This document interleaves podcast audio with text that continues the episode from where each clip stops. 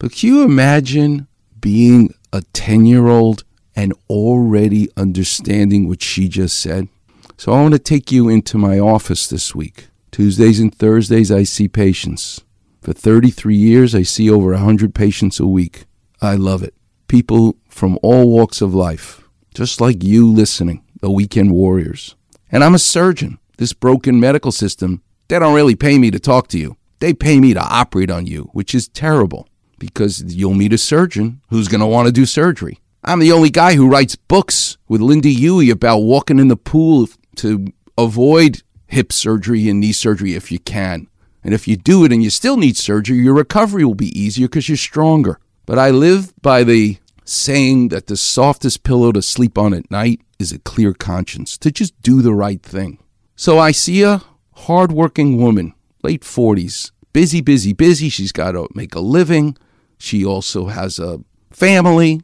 Her 10 year old son's got to be picked up at school. At the same time, she's got to have her doctor's appointment with me. You can only imagine all that's going on, and her knee hurts. It's getting better, but her knee hurts. She's seen a couple of other surgeons already who all said to her, You have to have surgery for your torn meniscus. And of Salachas, now she's in my office with her 10 year old son, who I can tell from the moment they walk, I walk into the exam room. He's sitting in the chair on the side, she's up on the exam table. And she's told me she hurt her knee about two months ago. It's getting better. She saw another doctor, torn meniscus, and she's here for another opinion.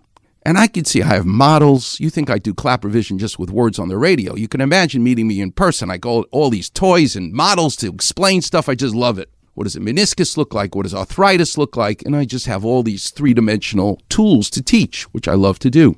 But the whole time I'm talking to this woman, there he is, sitting in the chair with his mom, who's just picked him up to school. And this little guy is appreciating the hard work his mother does. He, he realizes she's just spent a whole day at work, made time to go pick him up at school, and he's going to be with her because she's got to go to her doctor's appointment with me. And I could tell he's paying attention. Laser, talk about LeBron James saying we don't have any lasers on this team. Lasers. Look at people's eyes. My grandmother used to say, you can tell how smart a child is. You just look at their eyes. This kid, he had a mask on because it's COVID. I could see in his eyes he is deep and he's only he just had his 10th birthday so he's just gone from being 9 he's 10 just became 10 and i got the models and i'm explaining to the mom and i say to her listen i love that you can fully straighten your knee and fully bend your knee. If you came here with a torn meniscus and you couldn't fully move your knee, that's different. Then I'm going to take you to surgery and either put stitches or trim or do what I need to do to preserve your meniscus so that you don't have this piece of sandpaper floating around. But look at you, you're feeling better and you have full motion. Do me a favor no cortisone shot, no stem cells for $10,000, no PRP, no Synvisc, Be Holistic ride the bike, walk in the pool. Here's the book I wrote with Lynda Huey. The same old speech. There's no reason to rush to surgery. You're getting better. Here's a clap revision I said to her. Pretend you had a blister. You keep rubbing that blister. It becomes a callus. I don't think you can say a callus is a healed blister, but it doesn't hurt anymore. That's what's happening to you. Oh my God, Dr. Klapper, You mean I don't have to have surgery? I said, no. We can do it if we need to later, but you're getting better and you have full motion. We'll sit tight and I show her the model and I explain everything. And then I say to her, Do you have any questions for me? She says, No, Dr. Klapper, I totally understand what you're saying and the approach you want to take, and I'm going to do what you say, which was great. I love when people listen to me. I love when you listen to me, the Weekend Warrior Nation.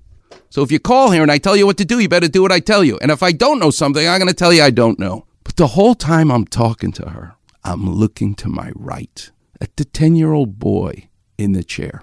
And after I've just asked her, Do you have any questions for me? I look at him and she says no. And I look at him and I treat him with the respect that he deserves, even though he's a 10 year old boy. And I say, Do you have any questions for me?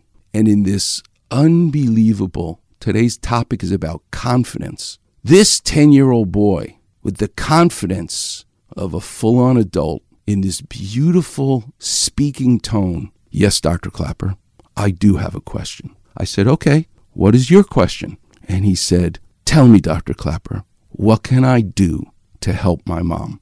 And I'm telling you, I've almost felt like crying. What can I do to help my mom? It was amazing. I looked at him and I said, You know, just keep being who you are. But I'm telling you, thank you, because meeting you gives me such pleasure and confidence that the world's going to be just fine. It may be falling apart when you read the paper and watch the news, but knowing that there's a 10 year old boy like this out there is the greatest thing in the world. Where does the confidence come from? You may not have parents who said you're great. You may not have a direct relative, uh, uncle or grandfather, but you'll find it in other people who just give you the right word to motivate you. And it's the most valuable thing in the world. So remember that today. Someone may be looking to you. Remember that expression? To the world, you may just be one person, but to one person, you may be the world. And I mean you. You don't have to be related to them. That's why I tell people go find a total stranger. Do something nice for them. That's how you'll be thanking me. And I'm going to play some sound bites coming up next of Pat Summitt because when you listen to her conversation with her father, you'll appreciate how rough he was. Doesn't even say hello to her, doesn't say thank you, doesn't say goodbye, but deeply she knows her dad is treating her with the ultimate respect and belief that she's going to be successful. It's an awesome story that you'll hear from Pat Summitt, the greatest basketball coach Tennessee has ever seen, male or female. And by the way, the winner of the Who tickets in this hour, because we're going to do it again with Tyler in the next hour, 8 o'clock, but the winner of the 7 o'clock hour to see the Who, they go, he's also going to see the what and the where at this concert is Steve Negri. Congratulations, Steve Negri, and thanks for being a loyal weekend warrior and being the seventh caller. You got the Who tickets. And coming up next, we're going to hear some unbelievable words of wisdom from the best who ever did it, coaching in basketball for the University of Tennessee, the great Pat Summitt. You're listening to the one and only Weekend Warrior Show here on 710 ESPN.